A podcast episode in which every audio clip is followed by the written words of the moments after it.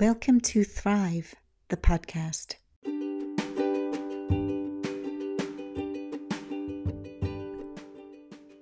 Welcome to Thrive, the podcast, where I'll be talking with guests who've created extraordinary results in business and life through listening to and following through on their intuition in the face of logic, reason, and rationale, to demonstrate why your inner navigation is the most important advisor you'll ever meet.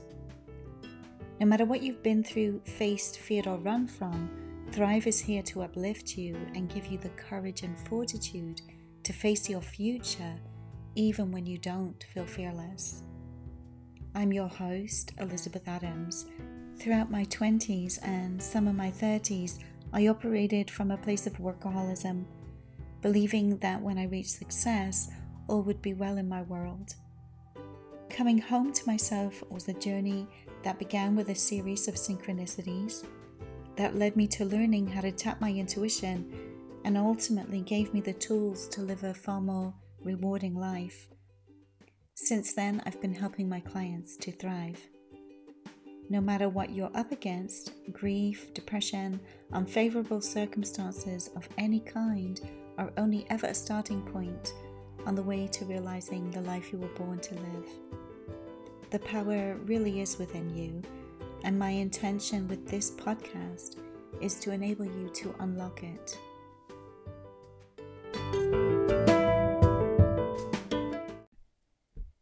In this episode, Meehir Patel, my guest, shares his experience of growing up being dominated by women, suppressing his masculine leadership, the turmoil of abusive sexual intimacy, after going through a mental health crisis, shame, alcoholism, anxiety, depression, and religious conditioning, to being ready to call it a day on life, and how this moment led him to finding his intuition, resiliency, and ultimately choosing to thrive in life. Meehir, welcome to Thrive, the podcast. Thank you. I've known you for a little while, but not really well. We met a number of years ago now. And what I love about you and what I loved about you then was just your presence. You have a beautiful and very magnificent energy. Um, and so I'm thrilled to have you here. And also, I just wanted to share with listeners on this podcast a little about what you've learned and what you've created through using your intuition. You know, how, where were you at in life before embracing intuition as a way of intentionally creating, and what has the choice of using your intuition to intentionally create resulted in for you? I will do my best to be as open and uh, vulnerable as possible. Um, yeah, it's it's been quite the journey.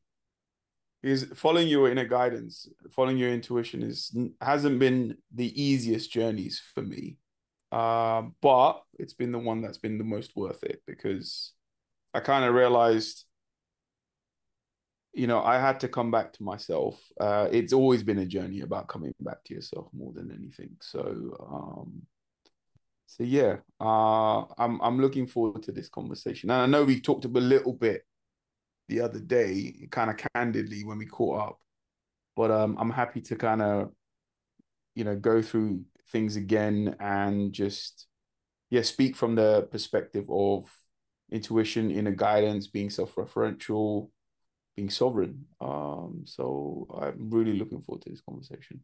Mm. So recently you ran um, a workshop, I believe it was a three-day workshop with your team on sexual self-mastery. It's an unusual topic, but it's, I loved it. Like when I saw that you were putting that out, I listened into the the short call that you'd all had. I think you did um one hour call, and yeah, it was electrifying. So glad to hear that.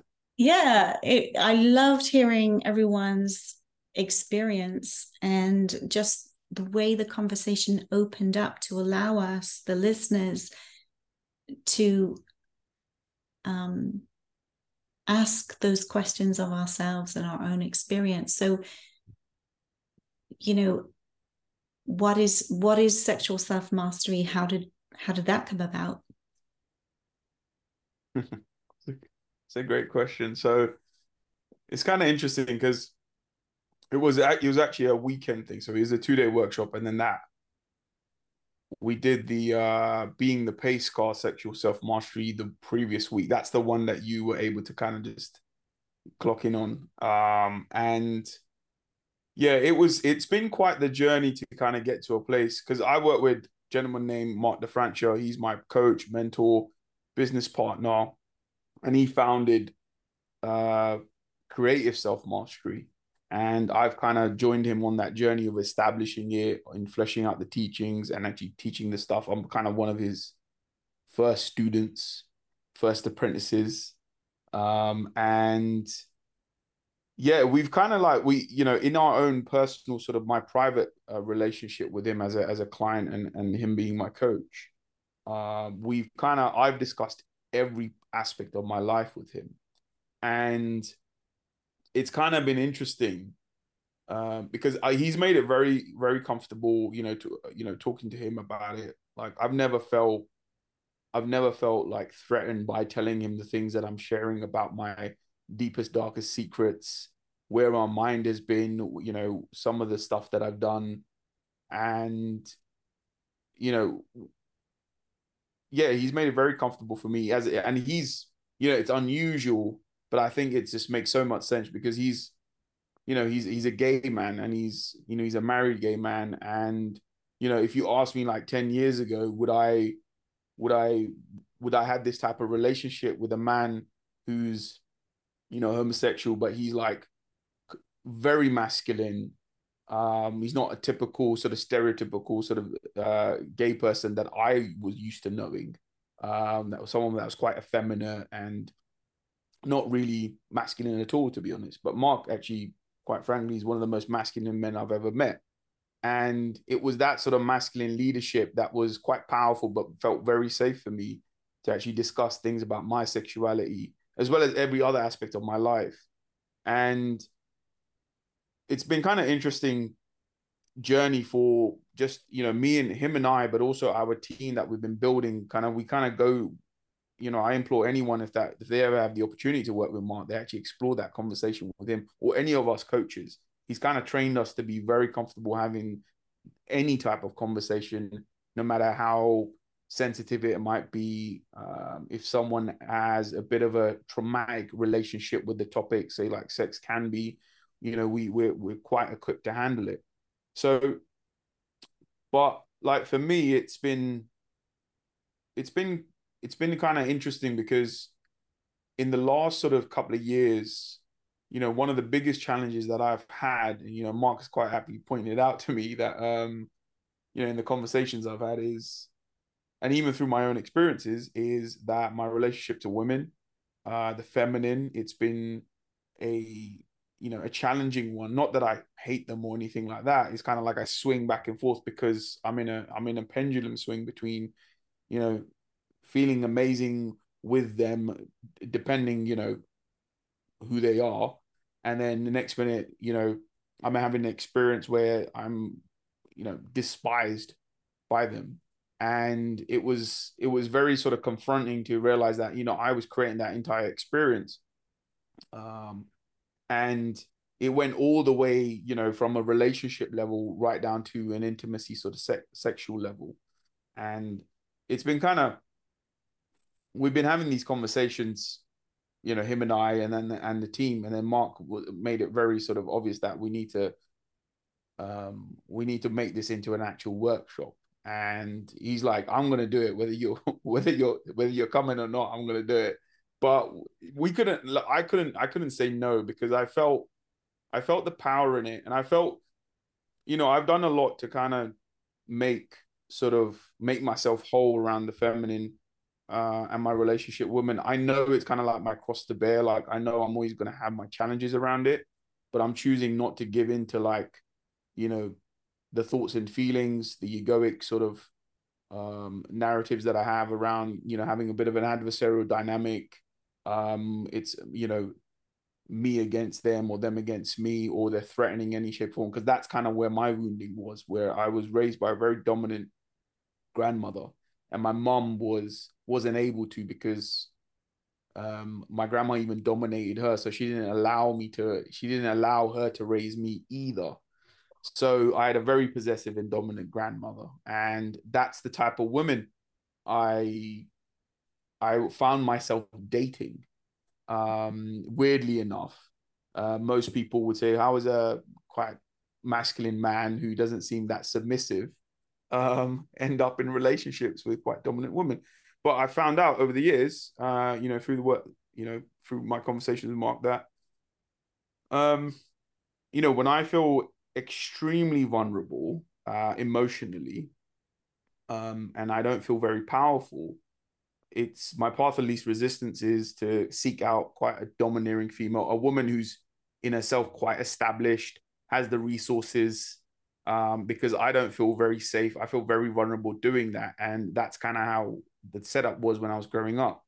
Mm. So that's kind of how I would enter those relationships, but not, you know, not, it's all unconscious at the time, uh, but not realizing that I was making certain agreements um, unconsciously around how they were supposed to treat me and how I was supposed to treat them. There was a bit of people pleasing on my part. There was a bit of a, you know, strong codependency, as well as sort of dominant, submissive sort of dynamic, but a strong codependency, codependent dynamic. And also, you know, any, if you're, if you're, you know, if you're in a relationship with anyone that's quite possessive, um, you, your your truth, your own purpose kind of gets gagged, it kind of gets denied, but it's by design. You know, I can't, I don't want to blame the other person for that, or the woman for that. It's just, it's my own dysfunction kind of just, you know, playing itself out. It's, it, it becomes the perfect excuse for me to not step into my power. And that's yes, kind of been. It's almost like the invitation. It's the invitation of leaning into that, right? Yeah, and absolutely. We see that when we're in the thick of it, that it's an invitation for our growth and development. Yeah, absolutely. So, um, yeah, I was invited a couple of times through various par partnerships with women. And it was the last one that kind of, it was either I was going to get it then or not. I was doomed to kind of repeat the experience again. So, and, you know, the relationship started off well, and then lockdown hit. Um, we were living together, and then the relationship turned uh, quite destructive. It turned quite abusive. I didn't even know that it, that was that what was what, what was happening. You know, it was emotional abuse, verbal abuse, and it got a little bit physical um, on her part. And it was, I didn't realize what was happening. You know, you know, you know. I, I was speaking to Mark about it, and he says, "Yeah, you know, you she's an abusive person." And I was like, "Okay, cool. That that's who she is." But then, you know, it kept kind of happening, and and it only kept happening because I wasn't in my power around it, um, and I wasn't, you know, establishing strong agreements, nor was I upholding them, mm. and because for my need for safety, because I had compromised my integrity completely, because my need for safety was bigger than my need to establish boundaries and mm. be powerful and lead and all that kind of stuff. Mm. So, um. But it was one conversation we had, we had a couple of dysfunctional episodes with my then ex-partner, and then, you know, I was in I was in a coaching session with Mark, and he said, clearly it wasn't registering for me, but he says, "Dude, you're a victim of abuse." And I was like, huh? I was like, I'm a victim of abuse? And that's kind of when, you know, it was a bit of a house of cards when I realized, holy shit, like this is this is what I'm inviting in. And it was very evident that, you know, I was either gonna learn my lesson now, otherwise if I didn't, the next time there could be a lot more at stake. Luckily, we were in a rented accommodation, we didn't have shared resources like a mortgage, we didn't have any children or anything like that. But next time, if I wasn't going to learn what I need to learn, that sort of stuff could have been involved, and it would have been a lot more messier, and it would have it would have just reinforced the story around how powerless I am around, you know, my relationships with women, um and just powerless in general in terms of my overall agency in life. Sounds like a really beautiful clearing for you to now see all of that so that you can intentionally create the life, the lover, the family, the leadership that's gone to really, um, what would be the word, will fulfill you, actually. Yeah. Yeah, totally. It's, and it was, it was interesting because, because you asked about the Sexual Self-Mastery Workshop, how did we get there? And it's, I think it's always been on the cards. It's just that Creative Self-Mastery as a company, as a team was, was, was, I think it was, it's coming to a place which is, just, it, the, the structures are amazing. They're strong. The leadership is powerful from my, my standpoint, from Mark's standpoint, from my other colleagues, Stanley's. And then we got four um, amazing, powerful women leaders on the team as well. Um, all kind of versed in the work. And,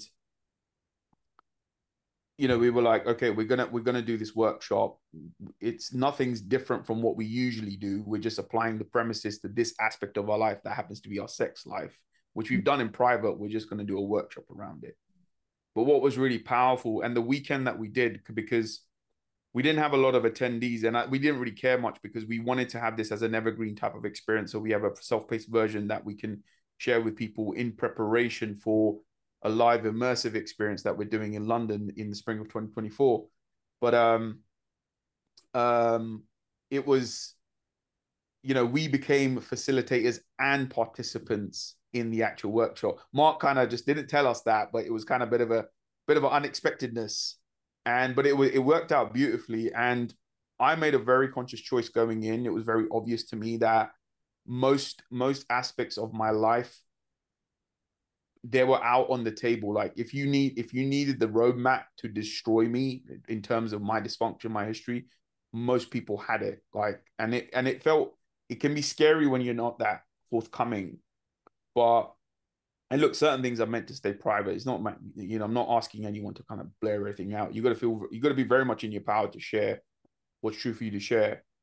But, you know, everything was, my, my cards were pretty much laid out with, you know, especially with Mark and the team, they pretty much knew everything about me, which is amazing in itself. But my sex life was the one area where I, where I had a lot of, you know, strong values and narratives. And I would say a little bit of shame as well, being a man. I'm not, you know, I haven't had, you know, crazy amount of sexual partners. Every, every sexual partner I, I've had has actually been uh, a girlfriend who I've been in a monogamous, committed long-term relationship with. All of this stuff. And, you know, and that that's, that's, I've had three sexual partners in my entire life. And, you know, I, I'm assuming, you know, I was making assumptions where I, you know, I have to, I have to present a certain way and people have this idea of me. Um, but I kind of realized that didn't serve me at all. And I kind of realized it's, it's a lot of, it's completely inauthentic and it's a lot of weight to carry, you know, it feels completely like misaligned with who I actually am. But, you know, Mark knew about it and a few people in my life knew about it, but to kind of share it with the rest of the team fully, um, that's, I took the workshop to actually do, have an opportunity to actually share fully about where I was at, where I've been, um, who I am now, what I'm working to create next in terms of my sex life. You know, I, you know, if I'm thirty-eight now, um, I even told them on the call, um, because Mark just asked, you know, randomly, kind of like switched it up a little bit as a, as a good, as a good leader does to keep us on our toes. Um, he asked everyone, when did everyone lose their virginity?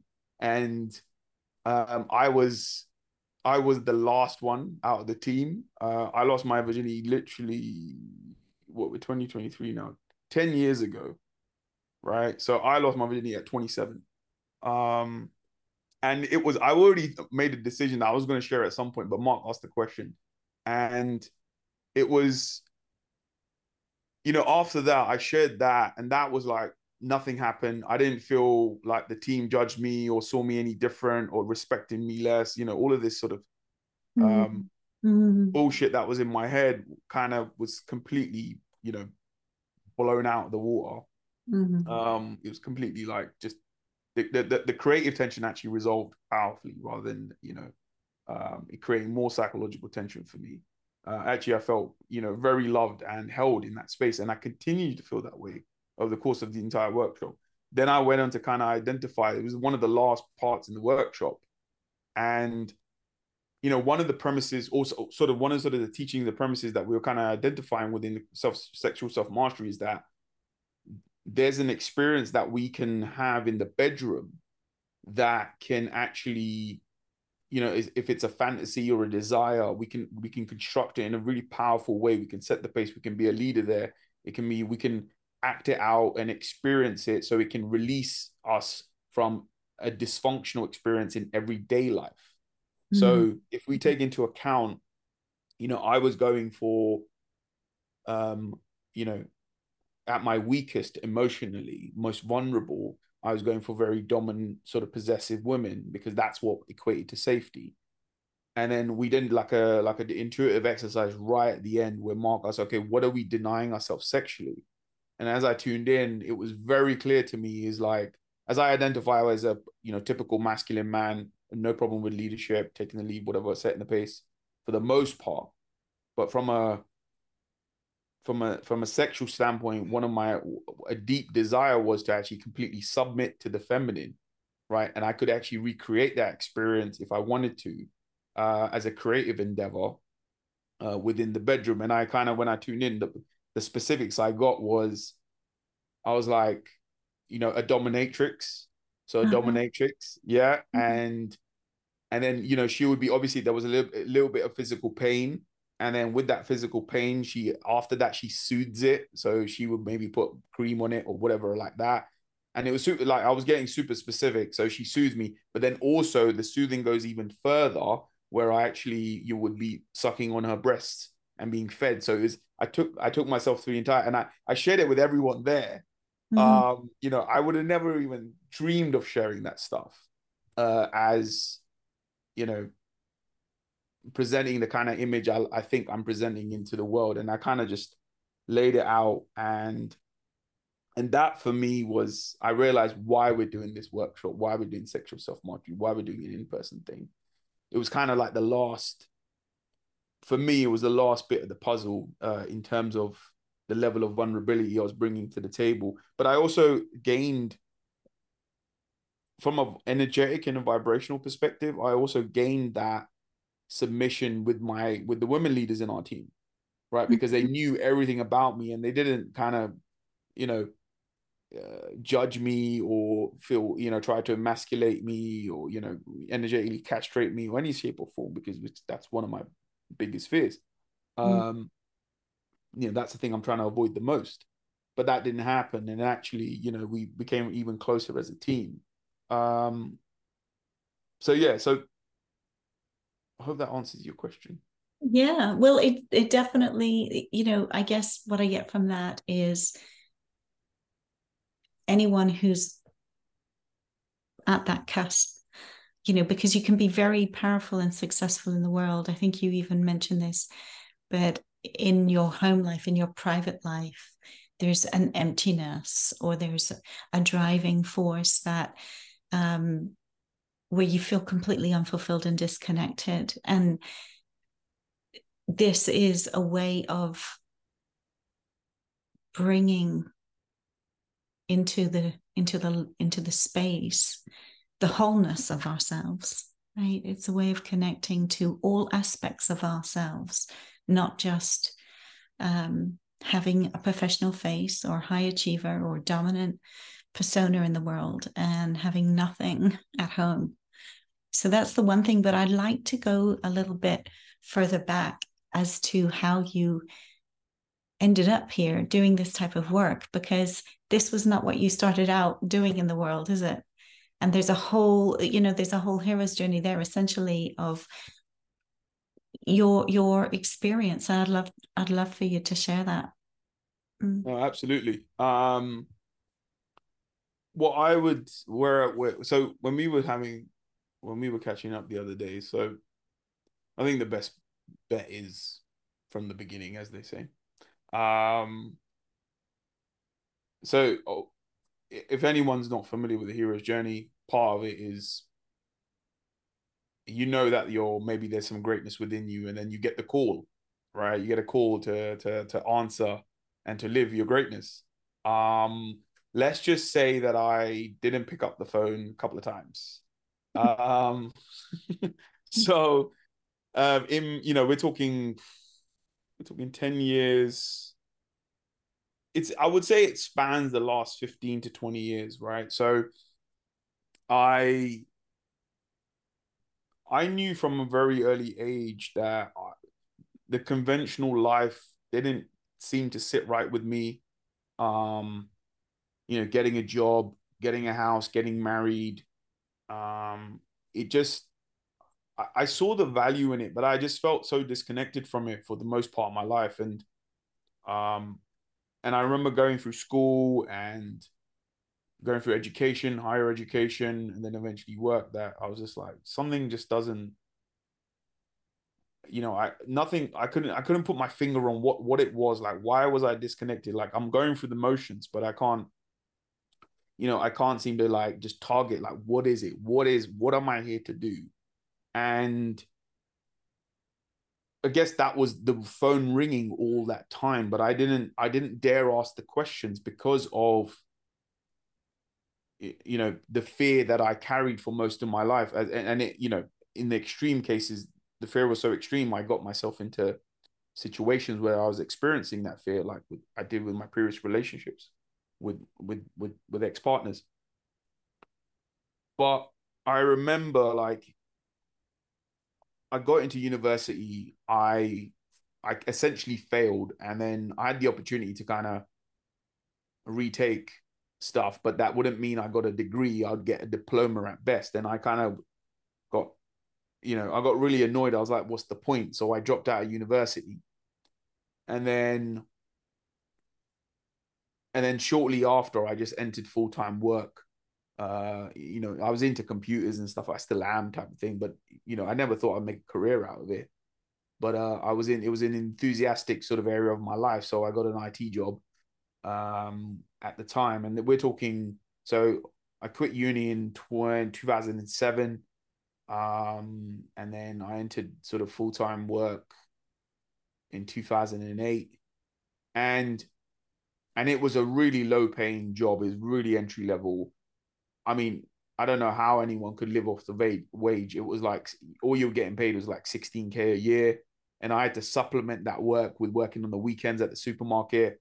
Plus, I had, you know, I want to live a certain lifestyle, um, and I don't want to feel like I'm falling behind my friends, you know, falling behind the conventions, all of that sort of stuff. So all of these things are happening. Obviously, I'm completely unconscious to it.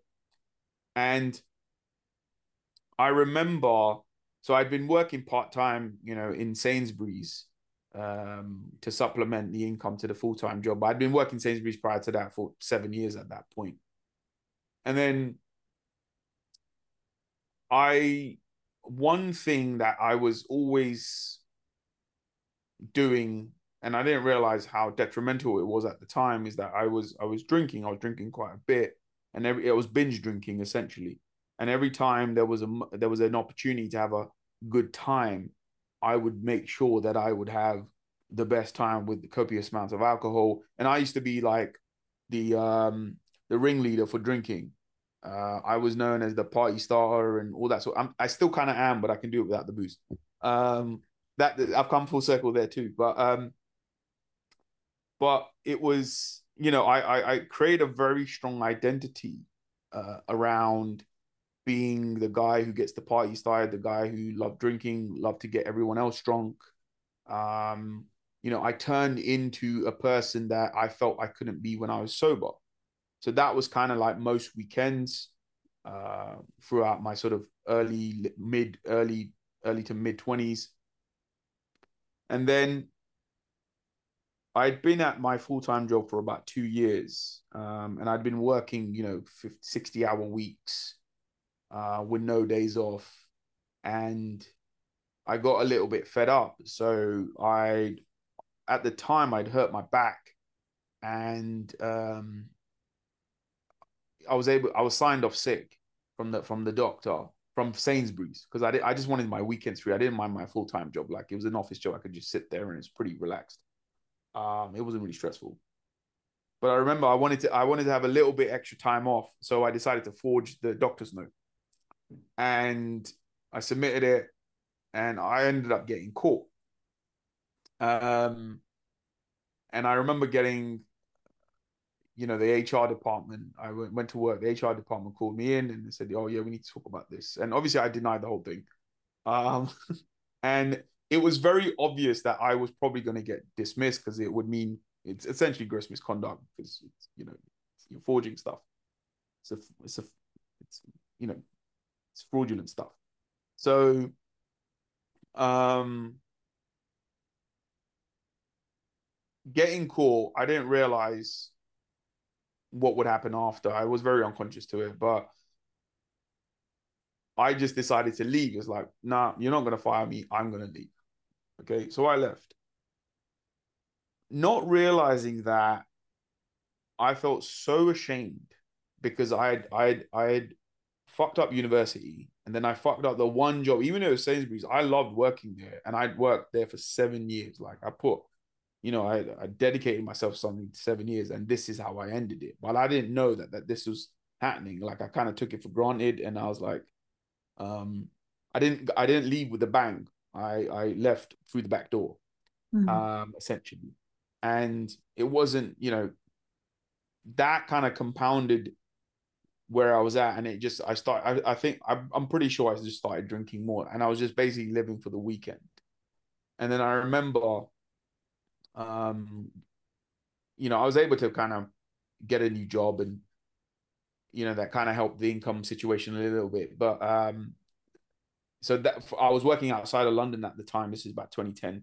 And then I was able to move into a city job, which is something I always wanted to do, because all my friends were in like the city, working in the city. So I wanted to be around them, be able to drink with them on a Friday night, Thursday night. That's the thing to do in the city. Um, and,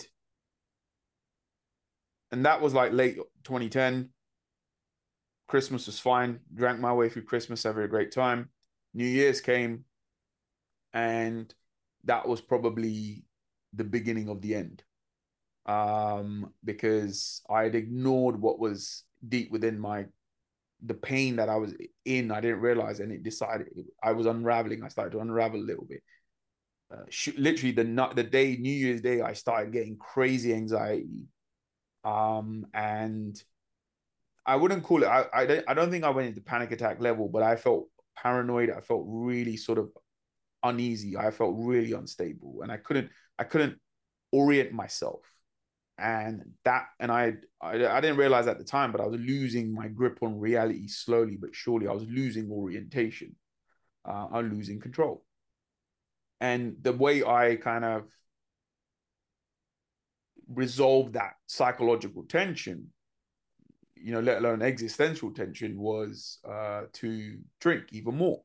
So my alcohol consumption went up, because the only time I, the anxiety was kind of, I was able to cut through the anxiety was actually, you know, drink, because uh, alcohol is a depressant. So it took the edge off, because I was feeling on edge all the time. And mm-hmm. my mind was just going crazy. Um, I felt I was losing my marbles for the most part. Um, and, and because I was losing for orientation, and I had no relationship to inner guidance or my intuition, I'm looking outside of me for answers, mm-hmm. right? Mm-hmm. And I'm looking outside of me for answers in terms of, how do I get orientation? Am I thinking, you know, I, I basically I had a form of O C D, they would call it. It's called pure O C D, which is you have ruminations, um, and you just think about the thing that you thought. So you had an intrusive thought, and you're like, shit, how did I get to an intrusive thought? Everybody has them. But if you're in a compromised state of consciousness, you're going to take it very personally, and you're going to make it mean something about you, mm-hmm. right? And I started to make it mean that, you know, I started having thoughts around my sexuality, around homosexuality, around sexual violence, all of these kind of things. And I was, I was completely freaked out by my, what was going on in my head. Mm-hmm. And I, you know, I was on edge all the time. And hence why drinking kind of helped me. Well, I say helped me, but it kind of took the took the edge off completely. Um, but at the time, you know, I, my self-loathing went through the roof, and in the extreme cases, the the idea of just ending it all and killing myself and suicide was like prevalent throughout the entire sort of period I was in that. Mm. Um, and that lasted about over a year. So we're talking at the beginning of twenty eleven, all the way to like the crescendo was the April of twenty twelve. So I started, you know, I started to get better towards the end of twenty eleven. When I say better, I mean the anxiety started to, you know, reduce, but the depression, you know, when you have an extreme case of anxiety, so most people will know, they talk about manic depression. So you have mania where you're like full of energy and anxiousness. And then like when that kind of wears off, you head into a deep depression. So I always kind of have a little bit of that where I would hit like bouts of depression, but it's so, you don't realize you're in a depressive state. And yeah. it, you're, you're, you, you know, and I'm continuing to drink and all this kind of stuff. And alcohol is kind of just further exacerbating the depressive state because alcohol is a depressant. And throughout that time, so one of my biggest sort of preoccupations is a fear of external forces. And hence why the relationship of being, I'm either swinging between wanting to be dominated or being fear of being dominated. Mm-hmm. Right. You know, by, by taken out essentially. Yeah. Right. And it, you know, with my parents, with, with religion, with God, with the devil, uh, all of this kind of stuff, even though I'm not a Christian, you know, even that's in my narrative, in my psyche. Um, you know, there's, you know, there's a, there's a wrathful God, there's, there's a hell, all of this kind of stuff was, it was, it was all happening in my head. Every, every, every structure I had around reality, about life, around, um, how things are, were crumbling. Like everything was crumbling. And I, I was like, I was trying to make sense of it all, because for every sort of, you know, for someone kind of like, you know, again, external forces. So one authority saying one thing and another perceived authority saying another, then you're like, okay, wh what's the truth here? Mm-hmm. So this is, and now, and that was creating tremendous amount of inner conflict within me, because I didn't know how to look within, and I didn't even think it was an option, mm-hmm. right? To be self-referential, to have, I didn't even know that intuition wasn't even a fucking thing at that point. Yeah. Right. Um, you know, completely like, you know, we we we almost from the moment we're born, we're kind of domesticated mm. uh, into thinking that we don't have the power, and our own inner guidance is literally just some um, mystic hooey for the most part. Uh, so it got pretty, you know, I, I was able to take care of most of the anxiety, and I was sharing with you last time that it became, you know, the depression started to, you know, to settle in, but I wasn't aware of it. And then I remember one afternoon I was I was having one of those episodes, feeling a little bit uncomfortable. So I'll go Google some question I would have around religion and will, am I going to hell, and how do I, you know, absolve my sins, and all this is the, this is how much I felt that I'd done something wrong just by because I thought certain things. Right. Mm-hmm. I didn't even acted anything out. Yeah. Right. Yeah. Yeah. But I'm looking outside of me. It's like, okay, I need certainty that I'm not going to get fucked up in, in the afterlife, or like I'm walking down the street and someone fall out the sky and drop me, drop something on my head and I'm dead. Like that's, that's literally the levels that where, where my mind would go. And then obviously I couldn't find the answer, because there's never, you know, the way our psyche works is it's, you know, if you're in survival mode, it's looking ways to doubt reality. So my mind got very good at doubting everything. I'm, you know, essentially I'm a quite egoically, I'm, my ego is based around fear. So I'm a very fear-based type of person. Um, and I got so frustrated with not finding the answers. I was like, what do I usually do when I get frustrated? I'm going to go for a drink.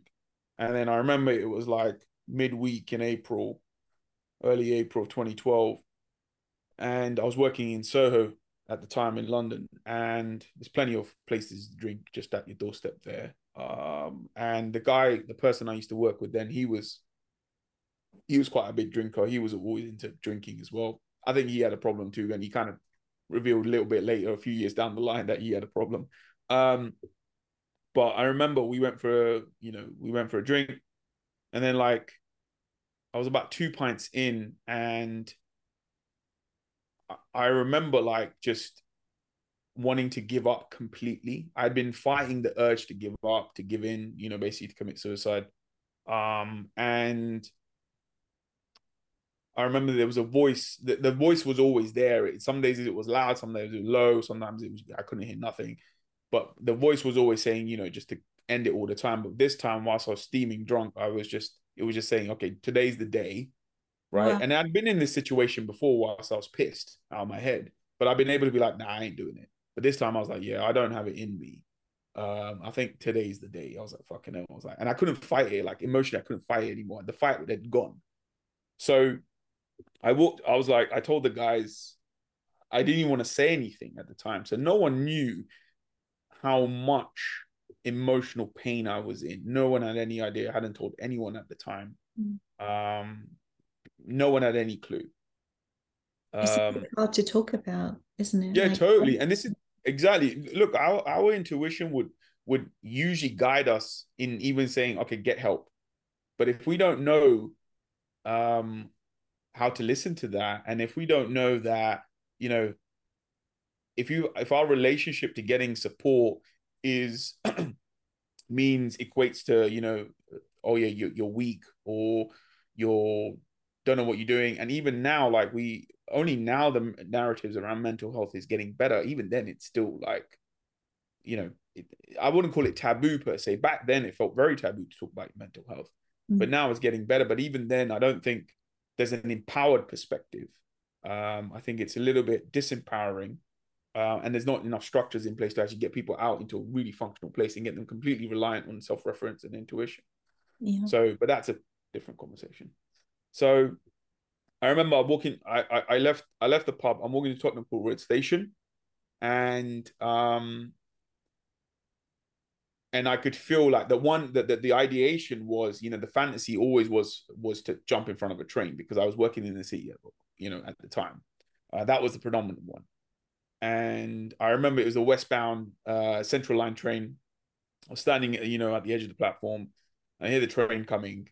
Um It's about seven, eight in the evening, and and I could feel I was going to do it. And then all of a sudden, the train comes, and I hear this voice in my head that just says, "It was it was so loud, it was like someone shouting at me." And all it said was, "Meehir, get on the fucking train and go the fuck home." Mm-hmm. And I was in that moment, like I, I I could feel that I had alcohol in my body, but there was a level of soberness that I experienced in that moment. It was it was bizarre, and I was like, eh? And it snapped me out of the daze. Um. And I got on that train. I don't remember the journey home, because it also included one bus ride. I don't remember any of that stuff. Um, and I just remember being in my bed, lying in bed saying, oh shit, I really was going to kill myself. Uh, but I didn't do it. And I thought I was going to have a massive panic attack and all this kind of stuff. Like, oh my God, I can't believe I almost considered it. None of that happened. There was a bit of this weird calm that settled over me. And then I woke up the next day. um and I it was obvious. I was like, okay, I gotta stop drinking. Like this this this can't happen again. I had it I had enough in just enough agency to be okay, we need to change some stuff. And the next two weeks, because I came off the booze, all the demons that I kept at bay with the drinking decided to rear their heads. Every I had to face the narratives of how much, you know, hatred I had towards my upbringing, to my parents, to everyone, and just being so angry. All of that just came out. I felt like, you know, I that felt like I was going really insane, but I was able to ride it out. And then eventually it became obvious that, you know, after drinking, I it serves me to prioritize my well-being, and that's kind of where my guidance kind of took me. And I signed up to, at the beginning of the year, with my one of my best friends, we signed up to the British ten K for summer, because we wanted to focus on just being good. But he had no idea I was going through any of this. And then two weeks, I think it was the beginning of May, so two weeks after the whole train episode, you know, he kind of reached out. Um, synchronicity, he said, dude, let's let's start training. And I was like, okay. And we started training, and it was very interesting, because the moment I shifted my focus to focusing on well-being and being in my, I was able to stand firmer in my power and conviction. Like, look, I'm not going down that path. I, I go, I, I'm not, it's, I still got stuff to face, but it just doesn't serve me. And I also kind of realized that nothing happened. No external force came. I wasn't taken out. And I was like, and I'm, and I was kind of sick and tired of being sick and tired. And I said to myself, I'm not going to, if, if, if I, if it means I've stepped a foot wrong and I'm going to get destroyed for it, so be it. This is the kind of stuff I needed to kind of just do. Uh, this is where I felt I was guided to kind of go with my emotions and use my thoughts and feelings to my advantage rather mm. than my detriment. Mm. Uh, and then I shifted this focus, completely changed the structure from drinking and self-loathing to well-being and prioritizing well-being and health. And literally within weeks, my psychology started to improve. Whatever doubts started enter my mind, you know, I could hear the voice of my intuition just be like, nah, that's bullshit. That's bullshit. You know, you're stronger than this. All this kind of stuff started to, the psyche started to get stronger. Uh, the functional psycho psychology started to get stronger. And, you know, by the end of twenty twelve, I, I was, you know, I, I was in the best mental space of my life. I was in the best uh, health, best fitness. Um, I'd lost a ton of weight in a functional way. Um, you know, I, and I didn't feel owned. I was setting my own narratives. I had this level of, um, power that I'd never experienced before. And, you know, I felt very empowered going into twenty thirteen, but I still had some lessons to learn. So that was one sort of hero's journey over. And another one started when it became, because I, I think alcohol is like the, fem, in, in, it, it, it's a feminine aspect, right? Um, and that's why they call it, uh, no, it has, because that's why it, it reduces your inhibitions, right? And like a, a, a beautiful woman can disarm a man, a very sort of angry man. Alcohol has a similar similar type of energy. That's how I've come to identify with it.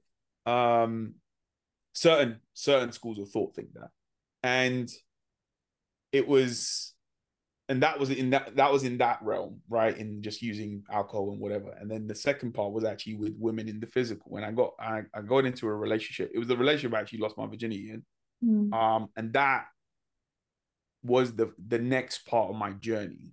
And then I went through a couple of renditions between twenty thirteen. That relationship was intense, ended all of a sudden abruptly. I was, you know, in bits about that, but I didn't go into full full-on self-loathing. um I was able to kind of learn from that, and I, you know, get my agency back, and also kind of learn just how to relate a, lot, lot, a little bit more powerfully. But I still didn't know I was giving my power away Uh, in those relationships, because I had this deep-seated need to just feel safe and, um, you know, mothered essentially. Um, mm. And then there was a few relationships, um, you know, but just before my last one, there was one there as well. And I also went back into, I went retro, I did actually go retrograde, because what I'd realized is when you don't answer the call, right, you you enter a state of powerlessness. Right, because either your fear or something, uh, there's a really strong narrative uh, that you, that you have, a story that you have that says it's too dangerous to answer the call, so you're not going to do it, right? And if you keep that up, in in and you keep that state of powerlessness up, it becomes a form of long-term powerlessness. And just to clarify, that's the call of your intuition, right? The call of your heart. Not Absolutely. The call of the suicidal. No, exactly, yeah. exactly. Yes, no, no, thank you for saying that. So I, you know, the powerlessness was, it was still prevalent in my psyche. It's one of my, probably one of my major core beliefs, uh, along with like worth and trust and stuff. But um, powerlessness is, you know, in my, in my relationship to my own anger, powerlessness is where it plays out. And when you, if you if you systematically deny the call and you enter a long-term state of powerlessness, that's what becomes depression, right? Mm-hmm. And I I hadn't learned the structure of that, and I learned that in a relationship that I entered uh, between twenty sixteen, just as I started my journey with um, Natural Success, mm-hmm. right? So I entered another hero's journey, but because I was entering the unknown again, I, I decided. I made the choice very, very unconsciously to partner up with a dominant woman, because I was entering a part, you know, of, because I'd given up alcohol at that point. So I haven't drunk in ten years officially. Well, in January it'll be ten years. I try it every now and then, but I don't have a full drink. But um, but I kind of realized that I still had an addiction to having that need met around mm. safety. And mm. I hadn't fully stepped into my power. I didn't want to, I didn't realize it at the time, but Mark, when I started working with Mark, it became very apparent. So, so I remember I entered a relationship as I started this work with Natural Success and actually learning about intuition as a way of experiencing agency. And because I knew I wanted to be a coach, um, I was like, this is one of the most powerful ways that we can actually serve people that want to work with us, you know, get them back to, you know, themselves and using their own inner guidance. Mm. But at the same time, I didn't realize that because it's uncharted for me. I found a dominant, quite a dominant female. I ended up dating her for two years by the best. Um, just in, in this case, I didn't have alcohol, and I had to, I had to kind of learn again how to build my psyche back up because I systematically gave my power away and I didn't follow my guidance. It was overridden by my need for safety again in that relationship and to preserve the relationship. And to abdicate my power, abdicate my truth um, in any shape or form. Um, and then I had to learn the hard way, and that relationship ended. And I thought I'd learned my lessons um, because at that time, I also started to work with Mark simultaneously. Um, that, I just started that journey with Mark, but it turns out I hadn't. And then I entered the relationship I was in last, literally not even a year later after I broke up. Um, I was going... Um, I left full-time work again, entering the unknown again. So structurally, I was repeating the same fucking pattern. Yeah. And then last time, Mark kind of like just laid the gauntlet down. He's like, dude, you better learn this or you're doomed to experience this. We repeat this for the rest of your life. And then that's kind of how I got to where I am now about what I said at the beginning of this conversation. Yeah, yeah. And so if people want to reach you, how can they connect and what can they anticipate as a way of working with you? Woo. So if you want to reach me, you can find me on all major social media platforms. Look for my name. Uh, on Instagram, I'm Meehir dot patel. You'll know who I am because I have a blue tick next to my name. Um, and But if you want to, you know, converse with me directly, you can email me at Meehir at pantheos dot co dot uk. Pantheos is Papa Alpha November Tango Hotel Echo Oscar Sierra dot co dot uk. Um, or you can go to creative self mastery dot com and then you can meet um, me and the entire team, and you can find, you know, you can contact us there, or you can actually email me on um, Meehir at creative self mastery dot com. We actually sorted out our emails the other day. That's um, cool. So that's how you can get in touch with me. Uh, what I will say in what to expect is I have a I have a pretty much a no nonsense, zero B S approach. But but I say this is I I like to think I create an environment where that level of a directness is not something that the client can't handle.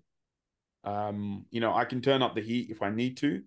Um, but I also know that I, I have a,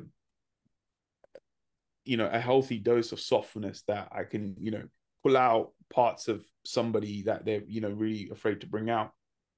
Yeah. And also like, I really, you know, I love my clients. I actually tell them, I was like, look, if you're working with me, it, it is a big commitment in terms of the energy. Uh, one thing I do say to them is we're, we're getting married. This is a marriage now. Uh, this is the, this is what I'm bringing to the table, and this is what I expect from you.